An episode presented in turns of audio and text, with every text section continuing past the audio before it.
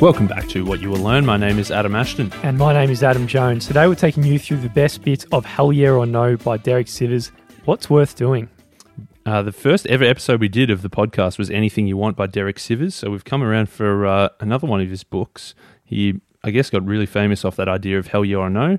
We're going to go into some of the more nuance around what's worth doing. It's not just saying hell yeah or no to everything, it's a specific tool in a specific circumstance. Much like anything you want, it's a pretty small book with a lot of little bangers that have got a bit of a punch from a philosophical angle, business angle, and a whole bunch of different angles, I guess.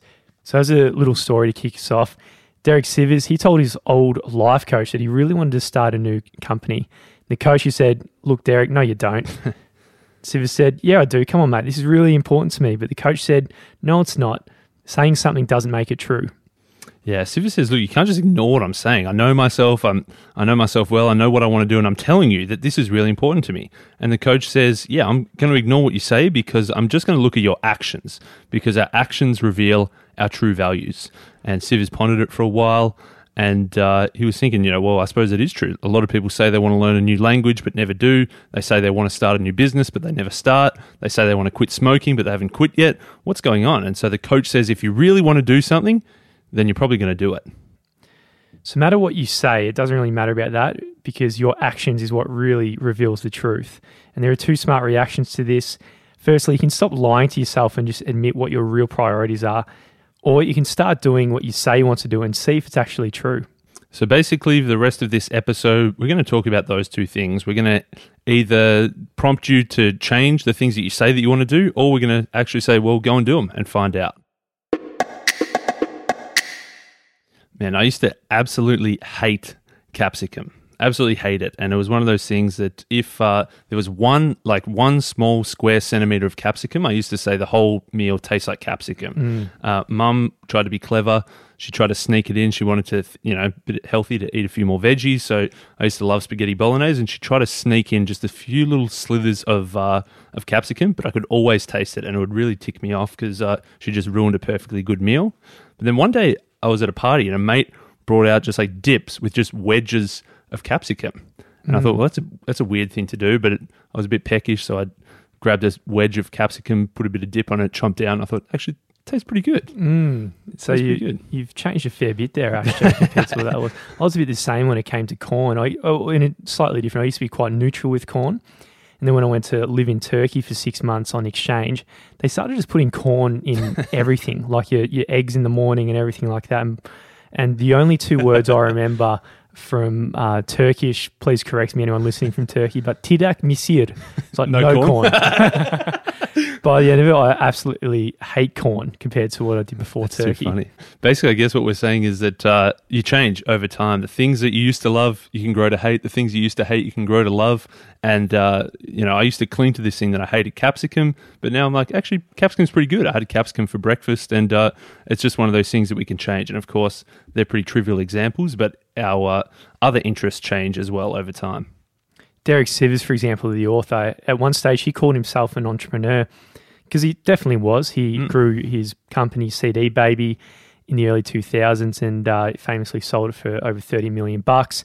I reckon you could roll around calling yourself an entrepreneur. Yeah, you get at least a decade of oh, calling yourself an entrepreneur if you sell your company for tens of millions. Much more than a lot of the other people on Instagram. they call themselves an entrepreneur. entrepreneur. Haven't sold shit yet. But then eventually, after 10 years, he realized, oh, hang on, can I keep calling myself that? I've had 10 years without doing anything to do in business.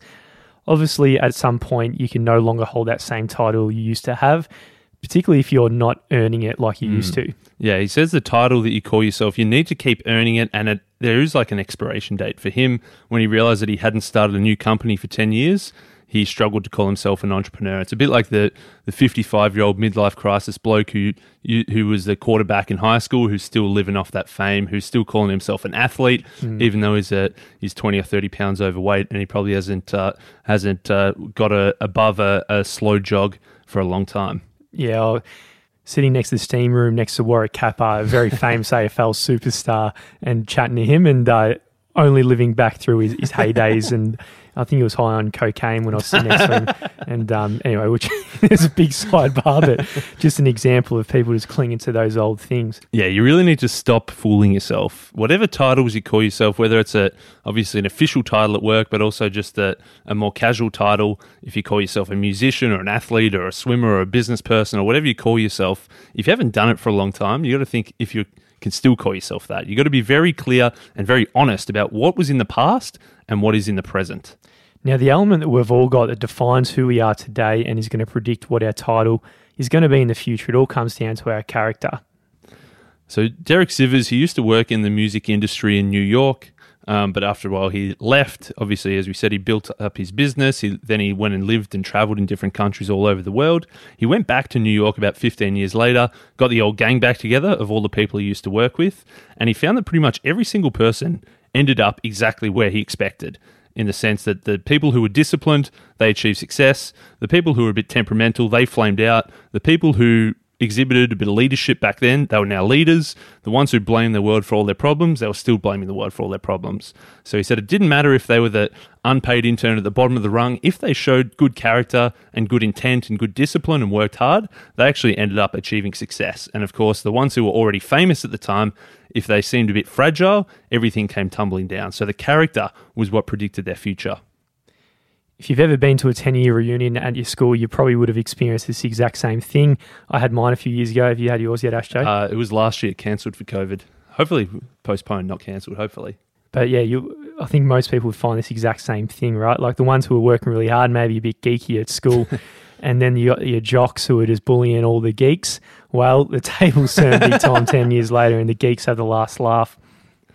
Yeah, so this character is absolutely vital uh, and thankfully, character, it's not something you're born with. It's not set in stone. It's not fixed by your DNA. Character is really a choice. And it's probably uh, a better description. It's, it's a, the combination or the accumulation of all of the little choices you make and all those little steps that you take.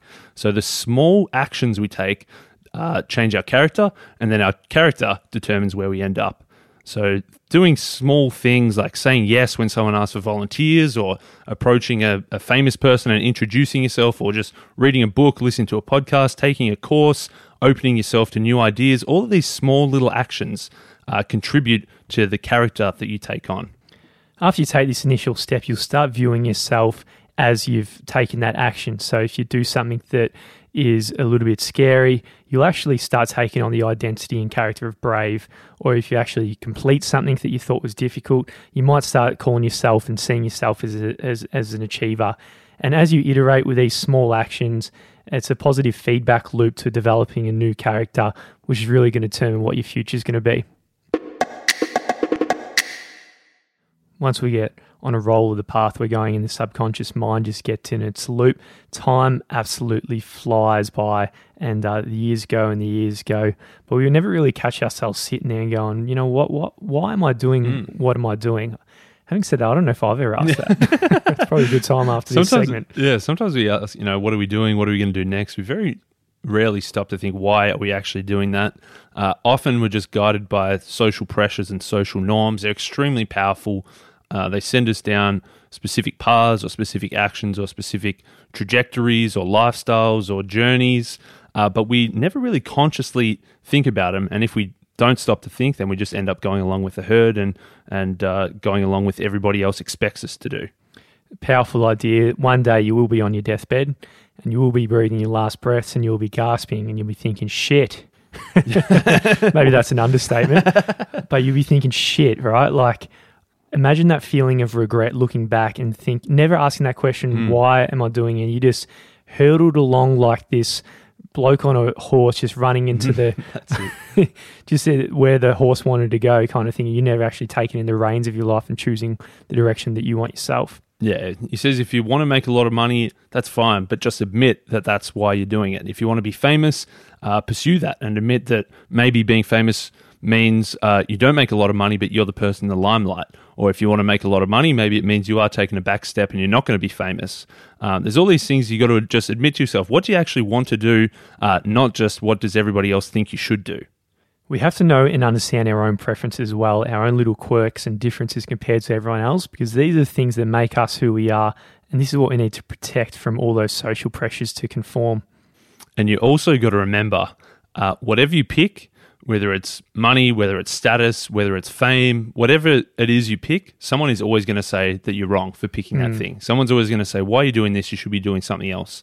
So ahead of time, you've got to realize that not everyone's going to agree with your choices. So you need to expect this criticism in advance. So say, for example, you know your your family might value something else or your friends and they want to go out for all these family dinners and these boutique restaurants and things like that. And you're thinking no nah, I just want to go out and get a kebab. This is sounding pretty specific isn't it?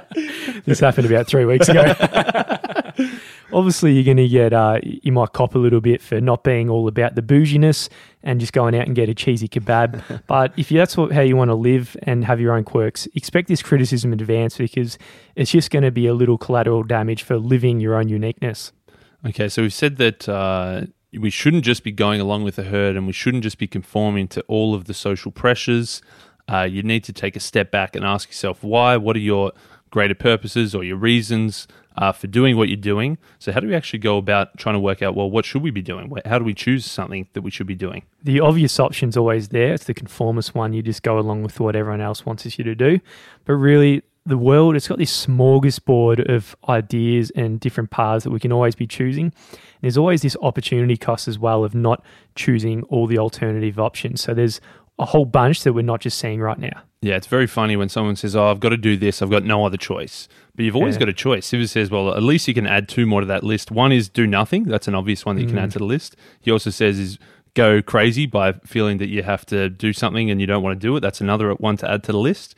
Um, he also says if someone says, "Oh, I've got two options, A or B," it means they got stuck. They thought of two things and then they stopped thinking about new ones. They just started comparing the pros and cons. He says there's always a shitload of choices. I think the most common one is people thinking, oh, yeah, should I be sticking in my job uh, or quitting my job or changing to job? So, you know, there's maybe three different options. And it's pretty common this circumstance to see nothing else that's on the table.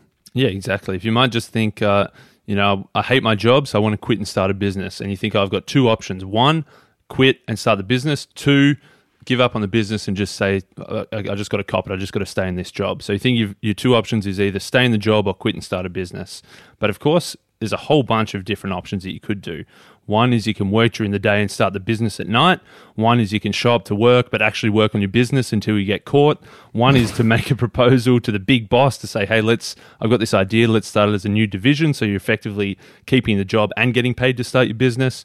One just do nothing, do neither. Mm. Just go to South America, live cheap, go to the beach, become a wilderness guide. So there's a whole bunch of different options that don't just become A or B. Go well. And that second one, there, uh, show up to work, but secretly work on your business all day. I think of a few few extra people doing that, especially in the coronavirus pandemic. And you've you read uh, read a few productivity books to just get the the shit you're meant to do done yeah, anyway. Tick that off, and then start doing some other stuff as well. But not me, of course. no, neither neither of us, obviously. Um, a whole bunch of great insight can come from opening your mind to all these different options. Uh, if you give yourself like an hour to just brainstorm all these different ideas, if if you ever come to a decision and say, "Oh, I've got to do A or B, I don't know what I want to do," you can just that's pretty much a clear sign that you've stopped thinking about other options. If you give yourself an hour to think of all the other options that are on the table, it turns these painful, forced, uh, either or dilemmas into something more, much more enjoyable.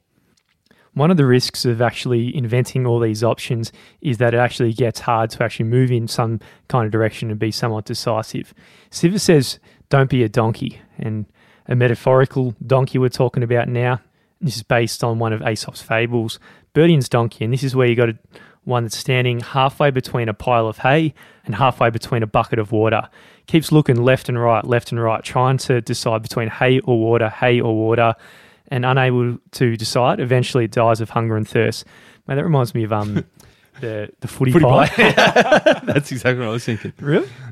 oh, that's hilarious. So we actually had the same thought. But anyone in Australia remember that ad where you got uh oh you tell it, Asho. Oh no, that's well that's basically it. Footy pie, footy pie. What do you want? Do you want footy or pie? And the poor bloke decides to eat the footy. And that's panics. but basically like this this donkey, if you if you got two options, uh, you know, uh, hay or water and it dies of hunger and thirst, the donkey's not thinking of the future. Obviously, all the donkey needs to do go over and nibble on the hay first, and then go and drink the water, and he's both fed and uh, and what's the opposite of fed, drunk, drank, drunk. His thirst has been quenched. Quenched. Yeah. Quenched. but uh, so Sivers says that we we often act like donkeys. You might think if you're 30 years old and you've got six different things you want to do, six different big projects, you think, well, I've got to do them all at once. I can't decide which one I want to do. Sivers says, well, just pick one, do it for 10 years, and then pick the second one, do it for 10 years. And by the time you turn 90, you've done all six for 10 years each. Mm. So it's not saying, like, you can plan ahead, you can think to the future. You don't have to do all six at once, just do one first and then the next one later. Just like the donkey, we can go and eat the hay first and then go and get the water. Yeah, this focus on the one thing and the one action, the one time is actually going to help you in the long run. And it's a common thing because most people overestimate what they can do in one year and they underestimate what they can do in 10 years.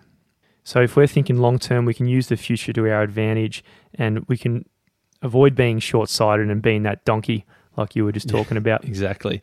Okay, so Sivers gives us like a, a bit of a lens or a filter through which to make a, a decision about what's worth doing. And he says you've got to ask yourself three questions.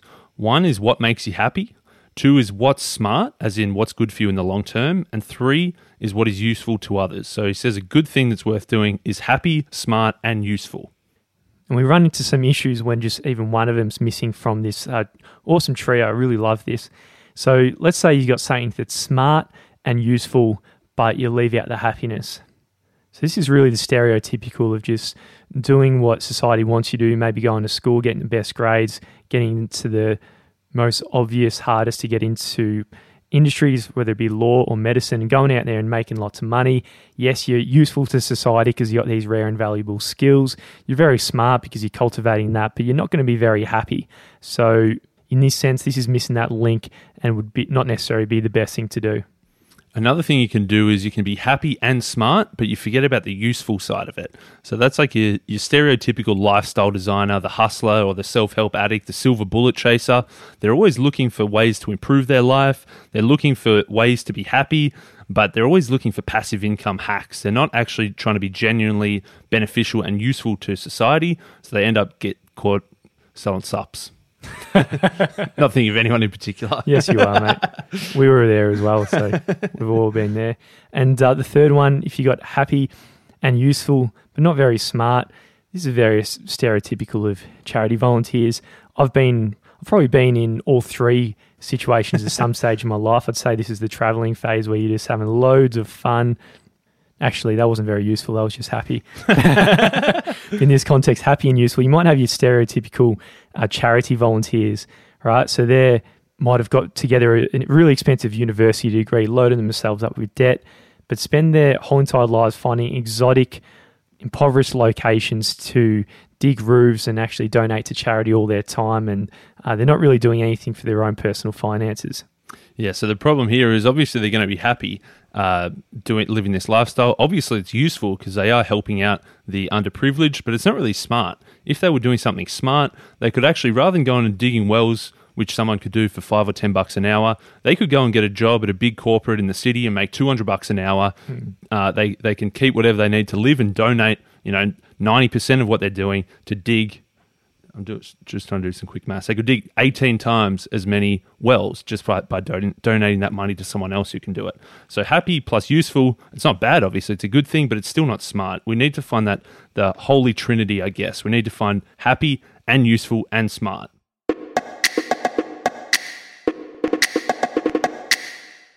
I've got one mate. I'm pretty sure uh, he doesn't listen, so I could mention names. I'll, I'll try not to. But uh, he said What's to his me, name? He said to me, you know him, um, someone you know. He said to me recently that uh, I'm still like in the learning phase. So he said in my oh, from 25 to 30, you know. so from 25 to 30, I'm going to do all I can to learn everything, and then from 30 onwards, that's when I'm going to start creating and giving back. Uh, but I'm calling bullshit on that because like that's really just it's a good excuse to delay doing anything for three or four years just saying oh yeah when i get to 30 i'll start doing stuff but also by actually doing stuff you'll actually learn better uh, mm. rather than just thinking, oh, i'll just learn learn learn learn learn and then when i hit 30 i'll start doing stuff which i'm calling bs on that yeah i think uh, i think that's a good call calling bs on that and we can all go down into these loops of finding inspiration looking for those things that mentally stimulate you uh, breathe it all in and being big readers like us two, or everyone listening right now, probably loves reading books, and you can just get in that trap of just going reading, reading, reading, reading, reading. Um, but that's only one half of the equation. I think like the the antidote to pretty much any issue in the world is reading books. Part one. Part two is doing shit. doing shit. Yeah, exactly. Because if you're just reading, then nothing's going to happen. and if you're just doing shit, you're not probably informing yourself properly.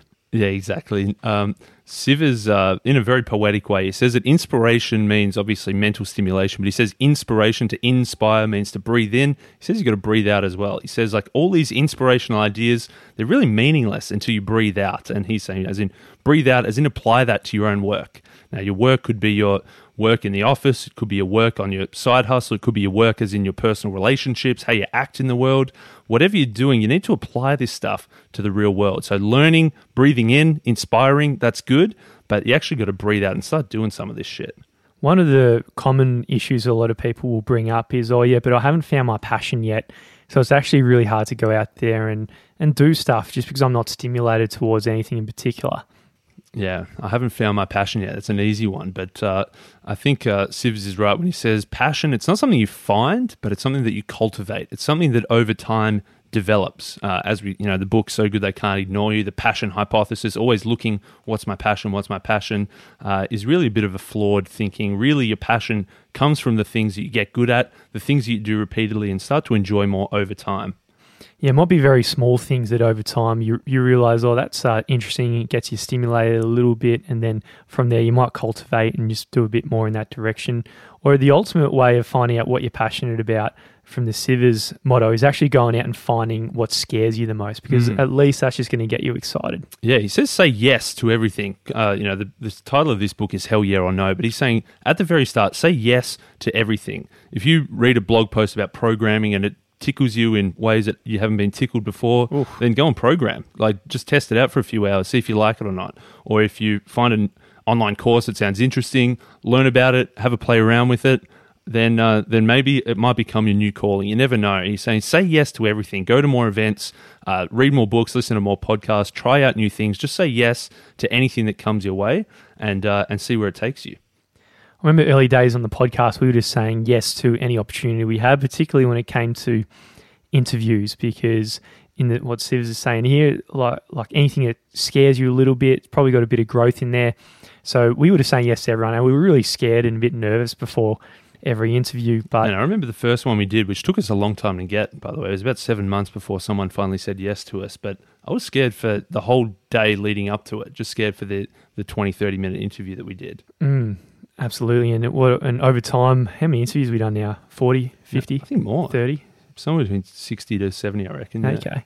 And how nervous were you for the last one?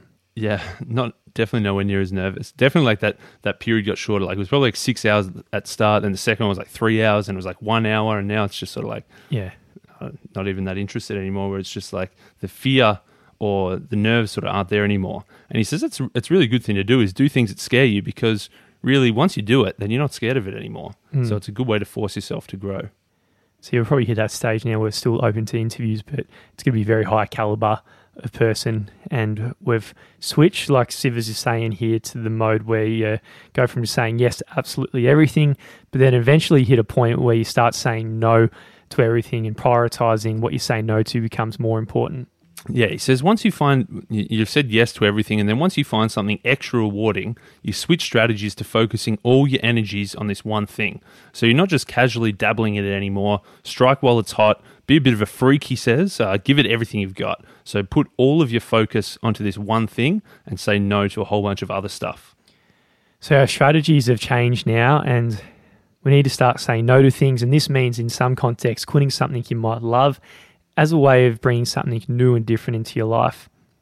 Yeah, he says if there's something that you've been doing for a long time, uh, and if you're enjoying it, obviously that's a good thing. But sometimes you might need to painfully cut something out of your life. So you need to almost release yourself or free yourself uh, by getting rid of something that's taken up a lot of your life, it actually leaves a bit more space for you to commit to the next big opportunity that comes along instead. So it's not going to be easy, but sometimes you might just have to look at one of those hobbies and think, uh, where is this taking me? How does this game end? Maybe I've got to free myself from this and be open to some new possibilities and some new growth. So when we're saying yes to everything in our lives, we're filling it up to the absolute brim. Once it's filled to the brim, then we don't necessarily need to be bringing more stuff in. So the filter that Derek Sivers uses at this stage is if anything comes your way, the feeling that qualifies, brings something into your life is this hell yeah, that would be awesome. And if you don't get that feeling inside of you, then this is when you should be saying no. Exactly. So this is probably where the nuance comes in. Everyone just watch the TED talk or listen to the Tim Ferriss interview and just thinks, oh yeah, hell yeah or no. So I got to just, if it's not hell yeah, I say no. Say no and just hang on the couch. just do nothing. But of course, the nuance is, well, at first you got to say yes to everything. It's when you start start to kill it in one particular area. That's when you start to say hell yeah or no. So that's when we start saying yes to less. If things aren't uh, feeling awesome, if things aren't, you think, oh, this is going to be a massive opportunity that's going to take me to the next step.